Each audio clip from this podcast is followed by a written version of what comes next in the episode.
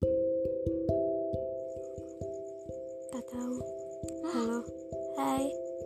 aku Emil dan aku Ella. Ini kisah kami berdua. Selamat menikmati.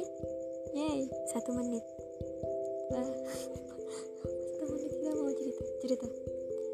Pada suatu malam kita keluar rumah untuk menyolong wifi sekolahan. Bukan kami, sebenarnya cuma dia aja. Aku pakai kuotaku sendiri, dia nggak mau kasih tahu sandinya apa.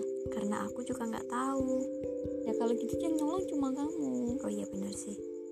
Aku nyolong, dia menemaniku. Aku teman yang baik. Lalu tiba-tiba muncul sebuah makhluk. Dia menakutkan. Dia. dia. Oh tidak. Merah. Dia mengolek-ngolek kan kelek. Lalu dia berjoget. Menakutkan. Sangat seram. Aku